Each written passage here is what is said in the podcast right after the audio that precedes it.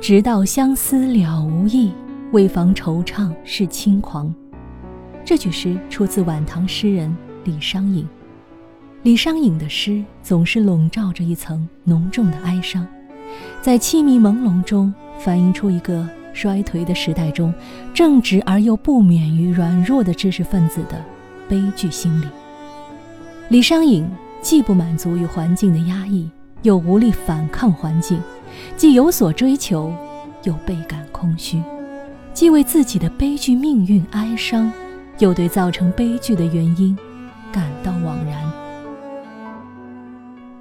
直到相思了无益，为防惆怅是轻狂。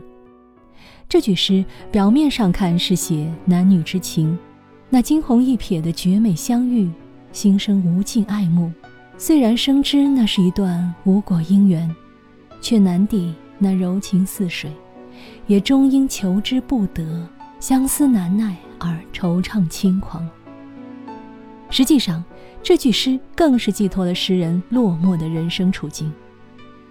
李商隐曾高中进士，显赫一时，后来因为卷入朝廷的党派之争而被放逐荒野，困顿不得志。他一生青山，在风雨中默默咀嚼着。